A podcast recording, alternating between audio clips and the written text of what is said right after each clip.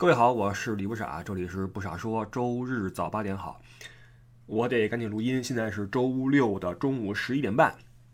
呃，周四的聊的那个多人连麦还没有剪完，然后昨晚上呢做了一个新浪微博上面的直播，跟自由哥、跟那个超级奶爸在旅行，呃，他是主持人，然后请的我跟自由哥那个三个人一起聊，聊了三个多小时，哇塞！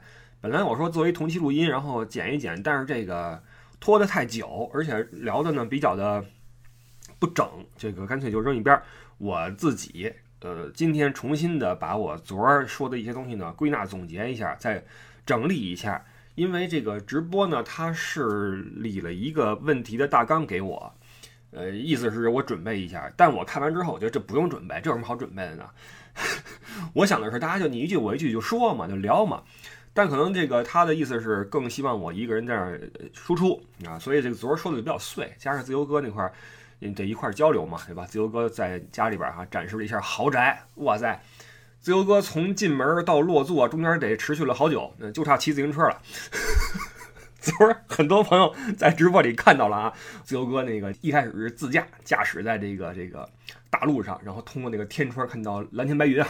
回家之后哈，这个喝着咖啡听我们聊天儿，聊得很开心啊。这个昨儿不然的话也不会聊三个多小时。昨儿跟到最后的朋友们辛苦了，都晚上都两点多了北京时间。嗯，这么晚开始也是因为要凑我们三个的时区。你看中欧美这三个地方得有一个交集嘛，所以就没办法哈。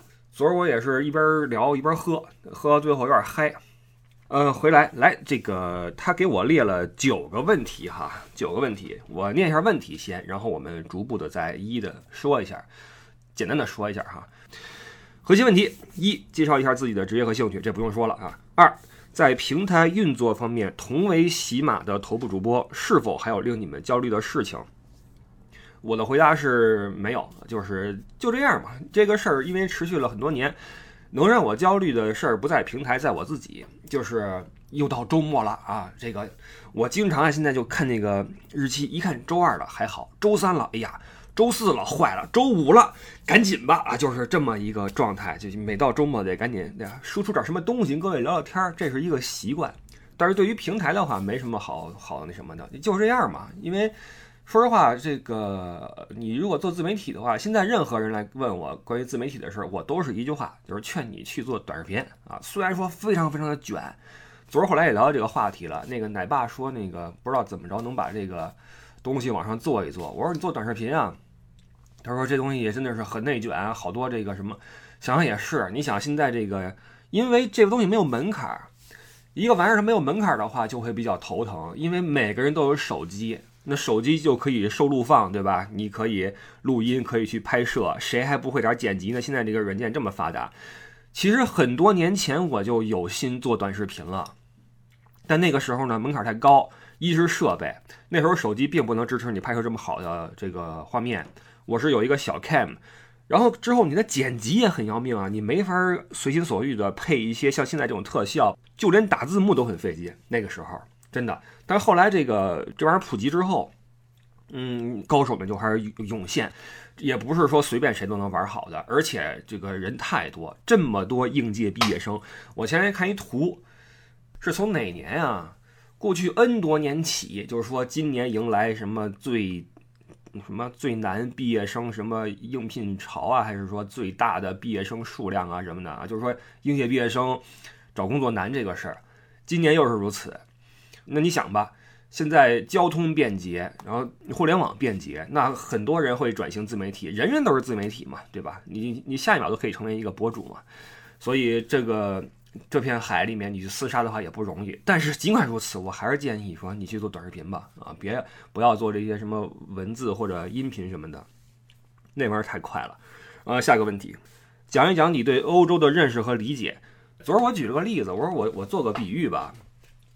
这个地球上有三个角落，一个在北美，一个在远东，一个在欧洲。那在北美跟远东各有一个巨人在耸立着，每个人都有自己的健硕的身躯和庞大的肌肉和这个发达的头脑。那么在欧洲这块儿有个小村子，没有巨人，像那什么呢？像那个 Shire 还是哪儿啊？那个郡有一群河比人，这帮河比人好几十个，这个有每个人都有自己的语言、爱好、嗯性格、文化背景、呃历史传承，都有自己的那一套。然后呢，他们出于对巨人的这个对吧，呃忌惮，包括对自己这个力量的这个这个维护。要抱团取暖啊！这个定期在一起开会，我们下一步该怎么办？然后我们内部的这个谁啊，这个最近啊，这个需要批评，或者那个谁啊要表扬。然后我们定期的投票选举啊，我们听谁的不听谁的？然后我们该怎么办？欧洲是这么一个形象，在这个世界上，在我看来啊，在因为它欧洲它不是一个整体嘛，欧洲是一个词，但是欧洲是由 N 多个国家组成的。我们常听的一个概念就是欧盟。欧盟它这个人数也是增增减减的，也不稳定，包括内部哈，你看这个谁要入欧吧，谁要脱欧吧，全是事儿。所以当我们说起欧洲的时候呢，不像我们聊起美国和中国那样简单，就是上边啊，白宫说了，我说这北京说了，欧洲你说谁说呀？布鲁塞尔说了，布鲁塞尔都不好使。说真的，你你更多的时候是听德说、法说。那你你也不能只听这两个人的呀？你什么意思呀？我们是一个大家庭，我们是整个一个郡，我们一这么多小矮人在一起，你你你不能忽略我的感受呀！你的责任呢？你你的道义呢？是吧？你的满口那什么啊？你你你，所以这是我对欧洲的一个印象。那么这也是欧洲好玩的地方，就是你去美国和去中国，嗯，大体上它是一个风格吧，对吧？起码语言是统一的吧。但欧洲的话，昨儿那个奶爸说了个问题，说哟，这个会英语的话应该平摊欧洲吧？呃，旅游是的，但是在欧陆上，在欧洲大陆，英语那真的是欧洲大陆的人，你首先自己的母语对吧？你要么说匈牙利语，要么说捷克语，要么说呃波兰语、荷兰语、法语，几乎都有自己的语言。除了像瑞士，瑞士是因为历史原因啊，它意语区、法语区、德语区。那么你的第二外语？可能是英语，但更可能是你邻国的一个语言。学校里会教你英语，但是实际上在生活中，你更多应用到的，除了在本国之外，可能更是你常去的另外那个国的一些语言。或者说，比如说你的家庭，你的父亲是法国人，妈妈是意大利人，那么你就可能会这两种语言，而不是说你一定要会一个英语。所以，在这个我们抛去这个学校教育不谈。因为外语的话是统一普及的嘛，但是在生活中，呃，因为你的家庭原因也好，或者生活便利的原因也好，我觉得法语、德语，包括拉丁语系的啊，那是比较好使的。你会一个意大利语的话，那么呃，很多拉丁那边的东西你能够掌握啊，就是这么回事儿。所以欧洲这个地方它多彩也多彩在它复杂，它是一个多个小矮人凑成的整体。那么在旅游上就不多说啊，我们都知道，在欧洲旅游的话。你一次要去很多国家嘛？除非你深度游。那么你如果说走一个 N 国什么几日游的话，你会发现，哎，就这么几脚游的事儿，就另外一个语言了。哎，这个建筑风格不一样了，历史不一样了，然后人的性格也不一样了。这是个特别好玩的事儿啊！这是旅游。那么在政治上来说，就是乱七八糟嘛。我们经常能看到谁跟谁又不对付了，谁跟谁又说什么了哈。所以欧洲这边就是。你说乱七八糟也行，你说缤纷多彩也行，这是我对欧洲的，嗯，一个粗浅的一个认识啊。因为这个问题确实是比较大，我又不是很懂政治，对吧？你跟我聊政治和经济，我真是不是很懂。我顶多在旅游上告诉你哪国什么样，并且我在哪国遇到了什么样的人，发生过什么样的故事，吃的是什么，这个我熟一些。所以你问我欧洲的认识和理解啊，你就理解为是一个世界。大家庭里面的小村落，小村落里面住着一些小矮人啊，就是这样。但是这些小矮人他有自己的呃闪光处呀，因为今天这个世界的，就是现代世界的科技也好，文化也好，基本上都是欧洲那边嗯发展出来的，对吧？咱们不说全是他们起源啊，因为世界是多元的，毕竟在东方我们有自己的这个文化啊，儒家文化等等，在东方有很大的影响力。但是在于这个这些现在这些发达国家这里面，你看这个现在的医学科技等等，哎，说到医学哈，这最近很多在聊中医跟西医的这个话题，真的是聊不完的事儿。呃，医学也好，科学也好，起码是架构在由西方发展出来的这种现代科学的基础之上，呃，产生的一些成果，对吧？啊，这也是为什么我们嗯一度觉得欧洲挺有意思的。好，下个问题。如果给粉丝们一些推荐，你最推荐哪三个国家？为什么？哎，这不说到本行了吗。昨儿我是这么说的，我说资本的嗅觉是最敏锐的，就是你看欧洲游法国，毫无疑问啊，巴黎是最热的旅游市场，因为对于外州的人来说，欧洲的这个旅游的地标首先就是巴黎吧。我觉得很多人会说说不，那昨儿直播里有人说了，还说希腊是我心中第一，有人说是英国，有人说是那哪儿，嗯，只能这么说啊，就是咱们的听友们呀，呃，都是吃过见过的，都是啊云历四方，饱读诗书，对吧？这么想啊，咱们这波人啊，对欧洲有了概念之后，你可能觉得希腊有意思啊，这个哪有意思？但是对欧洲没概念的，那就是巴黎。你想吧。你去，嗯，比如说县城，或者说，嗯，一些小城市看一看，那些跟时尚相关的品牌的命名，那些小区的那些命名，很多都是跟法国有关系。什么，不过那个牌子就不说了啊，巴黎世家，你看，连这个的翻译。直接把巴黎拿到这个这个这上面来，品牌的名字里边来，人家品牌里边有巴黎这个字儿没有啊？所以很多，比如说那个婚纱照什么的哈，什么香榭丽舍婚纱摄影，就很多东西都直指这个巴黎，因为它跟这个浪漫什么现这个艺术跟这是沾边的嘛。所以毫无疑问，这个资本就替我们选择了法国是当之无愧的一个目的地。但是其实法国也挺好玩。昨儿我不是说嘛，昨儿那个那谁奶爸说，那你你如果不是巴黎的话，你来你来替我们说一个哪个国家应该应该第一个去？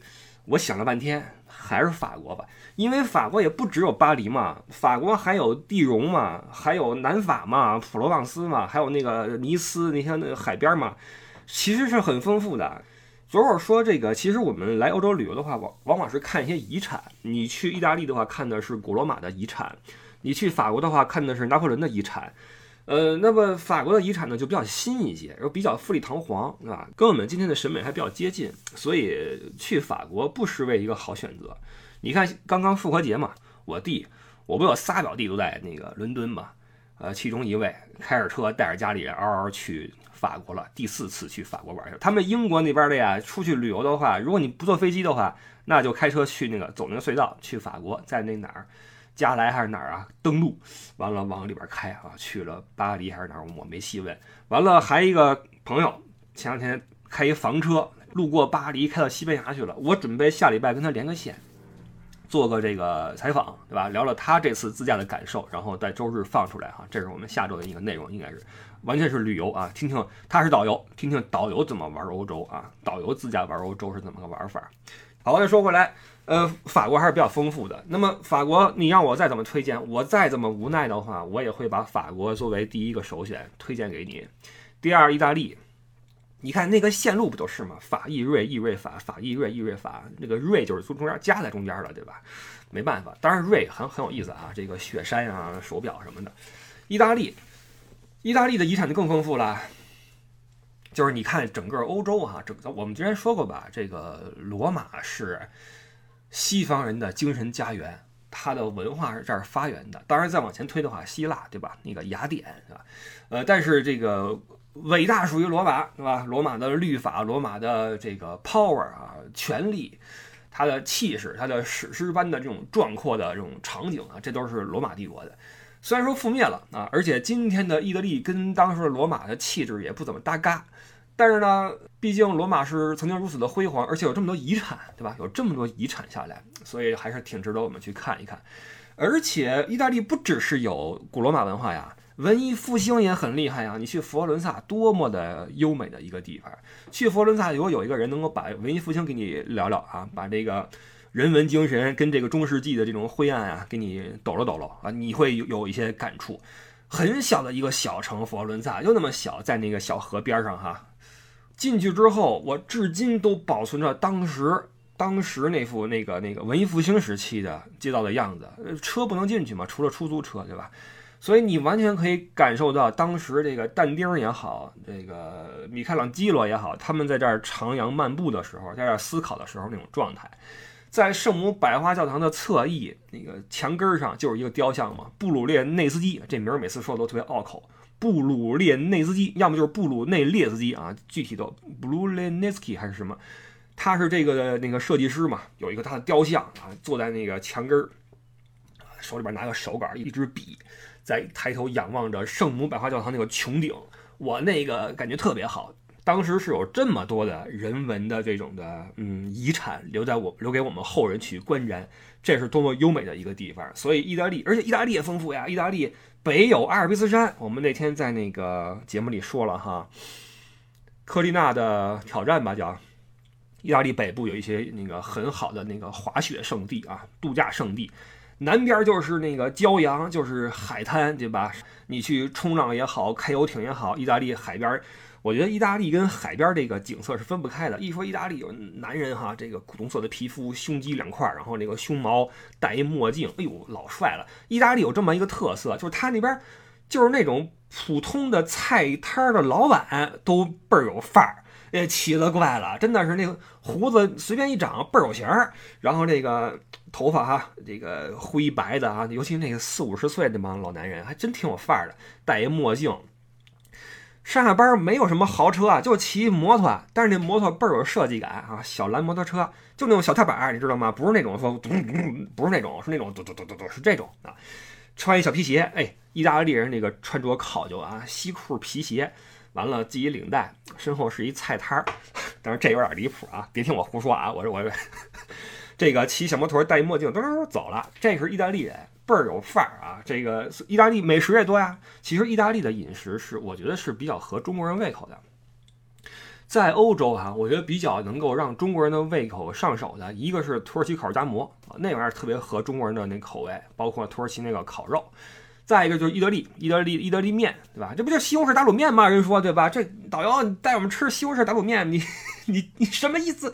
啊，这开玩笑啊，这个就是你看面条啊，披萨饼，这跟中国人饮食业那什么？那天我发一图在群里面，我说这个洋馅饼整一张是吧？买回来之后嘣一烤，挺好吃啊，上面那个萨拉米啊什么的哈，就就就很好，包括那橄榄油。意大利人就是我们说过很多次，热爱生活的人一定。能做出美食啊，中国人也是嘛。中国这么多美食，对吧？因为对生活有热情。你看德国吃的是什么，是吧？哎呀，好，这是法国和意大利啊。我们今儿就浅浅的过一下啊。第三个国家，哎，我有一个不一样的推荐，可能跟很多人都不一样。我推捷克，东边捷克。昨晚这么说的，就是欧洲。我们说了，欧洲是一个抱团的一个呃合璧人组成的小村庄。你要照顾到各个地方，欧洲并不是只有西欧嘛。我们一说欧洲这些传统强国，荷比卢法德是吧？荷兰、比利时、卢森堡、法国、德国，加上什么意大利，呃，加上什么英国，这都全在西边，对吧？全是西边这些强国。东边也有啊，你不能把人东边的兄弟落下呀。匈牙利、奥地利、捷克、波兰，什么克罗地亚，什么就以前那个斯拉夫那一片，这都是欧洲呀。所以你如果说，让我推荐一个哦，就是给你推荐三条三个旅游的首选国的话，我觉得啊，出于责任感也好，什么也好，我得照顾一下东边，捷克吧。捷克也没那么靠东，捷克是德国的邻居嘛。为什么推捷克？东边那么多那什么哈，那么多邻国。其实对于中国人来说呀，去匈牙利很合适。匈牙利跟中国关系好，而且很多人在匈牙利生活和工作，跟当地人的关系是很近的。而且匈牙利的这种。民族特色呀，饮食呀，跟中国人也比较靠。马扎尔人嘛，草原来的。中国，你看以前北方也是草原的部落嘛，还是有点像。那么捷克，捷克是波西米亚人。波西米亚是以前神圣罗马帝国底下一个一个地区，一直想独立啊，想玩自己的。昨儿在那个直播的时候，简单的串了一下捷克的一个三次三次悲催的历史，从一四九一年是吧？具体错了别赖我了啊，我就不做功课了。从一四九一年，那是胡斯战争，在今天的捷克的那个布拉格广场有一个雕像，是胡斯啊，杨胡斯是宗教领袖啊，因为当时那个欧洲宗教改革嘛，他是有点类似于这个马丁路德那个意思，就是信仰新教啊。你看东边是胡斯，西边有加尔文，德国有路德。都是宣扬新教的，那最后被烧死了，在康斯坦茨那个大会的决议上被判处那个那个火刑烧死了，殉教了。从那时候开始，这新教的火焰火苗就在捷克埋下了火种，然后慢慢的这个发育，到两百年之后，终于熬来了这个呃宗教改革所引来的三十年战争。一六一八到一六四八这三十年就是欧洲的混战啊，大混战。结果就是瑞典厉害了啊，瑞典那时候南下啊，逞了不少威风啊。瑞典强了，荷兰独立了，西班牙颓了。哎，这个可以对应到我们的大航海一四九三那个那个历史哈。西班牙颓了，波旁王朝起来了，然后德国分散了，因为德国以前是那是第二帝国啊，神圣罗马帝国。欧洲为什么不能统一？这是从。最早的时候，你去听我们的那个专辑《帝国的终结》啊，其中说了哈，希腊是个小意外，从那个小意外往后，就注定了欧洲不可能走向大一统，搞不定的啊，是搞不定的。神圣罗马帝国也不例外啊，搞不成大一统。但是呢，在三十年战争之后，就更加的分散。但是这个这个战争到一六四八年呢，签了一个威斯特伐利亚条约，当时捷克战败了，但是当时不叫捷克，叫波西米亚，波西米亚战败，然后。被迫融进了很多讲德语的人，就是从中间这个德语区、德国这个地盘往东边去迁了很多德国人。这是神圣罗马帝国为了增强自己在当地的控制的势力啊。那么我文化侵入嘛，文化征服嘛，包括这个人种啊，我我人弄过去，所以造成一个历史遗留问题，就是到今天哈，到今天你去捷克旅游，很多人是能讲德语的。包括商店的那个招牌啊，很多是拿德语写的。这不仅是因为它是德国的邻国啊，德国邻国多了，你去法国，你看有人说德语吗？除了斯特拉斯堡那块是几度易主，在捷克很多人说德语，也能懂德语，为什么呢？从一六四八年就埋下了根儿，那个很多德国人，但是那时候也没德国啊，就是神圣罗马帝国的那个日耳曼族讲德语那波人被迁到了波西米亚地区。就成了一个民族混居地带。这个混居地带到了二战的时候，成为了捷克被德国欺负的一个导火索，就是苏台德地区。你我们知道，侵略的话，往往要打一个名号，就是我要保护在那个地方的我的子民，曾经的十字军，我要保护在圣城的我的基督徒。好，东征，从欧洲打去那个耶路撒冷。那么当时德国也是，德国希特勒说我要保护苏台德地区的我们德意志人的那个利益啊，所以在慕尼黑协议上边啊，跟张伯伦签个协议。那时候的英法呀，达拉第啊，达拉第、张伯伦，他们的意思是你往东边去。哎，这块又牵扯到咱们过去说的啊，那个系列叫什么？二战十天倒计时啊，还是什么呀？我们也讲过这块啊，就是英法的意思是。希特勒，你往东边去啊！东边是斯特林，你跟他们干，我只要不往西边走，你随便。绥靖政策。那么东边第一步是谁啊？捷克跟奥地利啊。所以捷克的苏台德地区，在一九三八年，在捷克外长没有与会的情况下，被强行的分给了纳粹的第三帝国。这是三八年、三九年，整个捷克啊被纳入了这个德国的这个势力范围。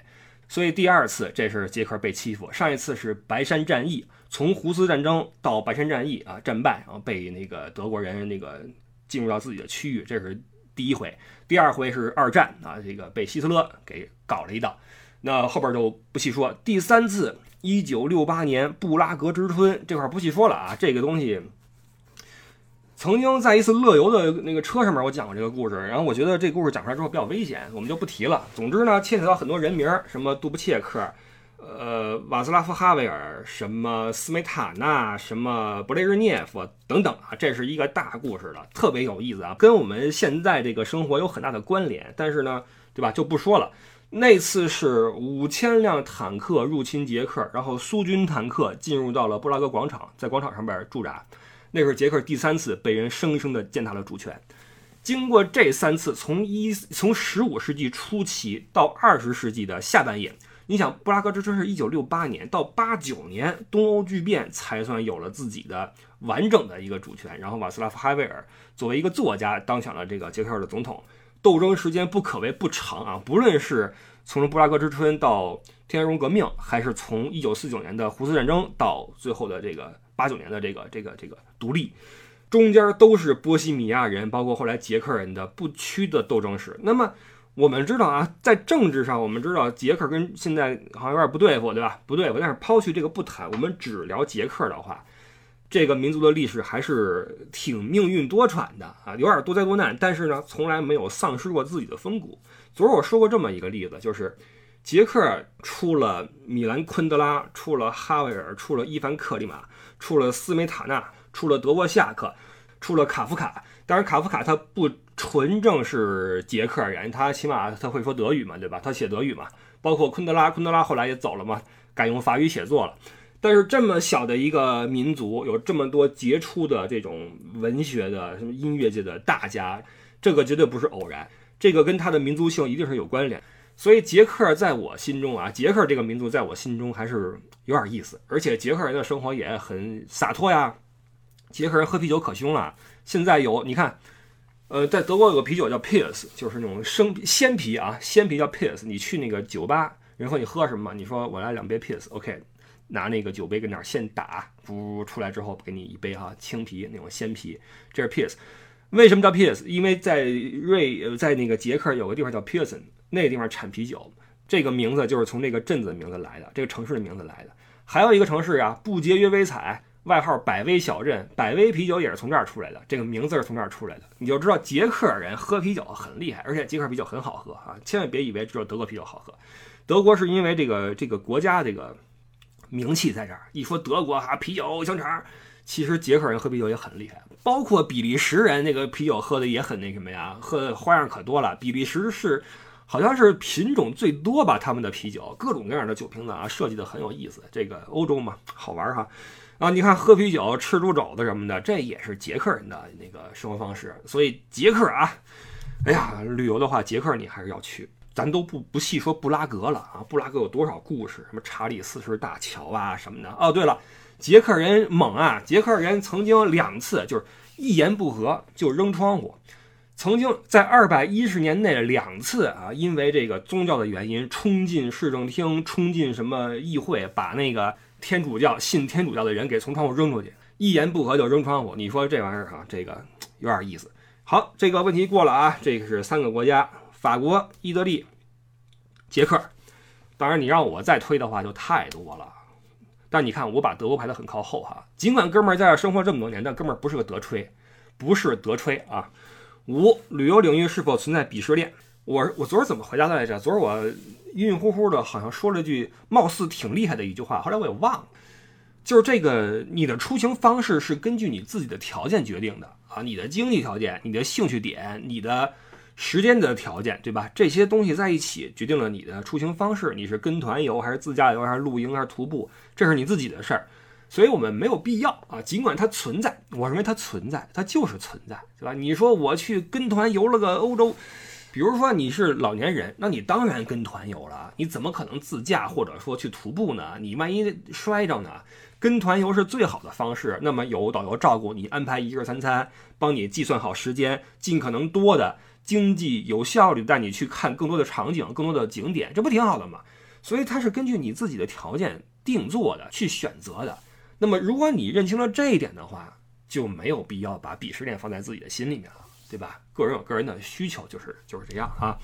下一个问题，俄乌战争对欧洲生活带来什么影响？这个昨儿我又说了几个数据。第一是有一个统计，统计的是今年德国居民的人均生活费涨了多少。因为我是一个人生活，我只看了一个人生活的那个成本上涨数据，是每个月增加了九十一欧元。如果没记错的话啊，它是以，比如说你个人的是一个数据，家庭的是一个数据，然后什么的哈。我只看了个人的，每个月涨了九十一欧元。然后德国的平均工资是两千多欧元嘛，确实是涨价了，而且以后可能还要涨。为什么呢？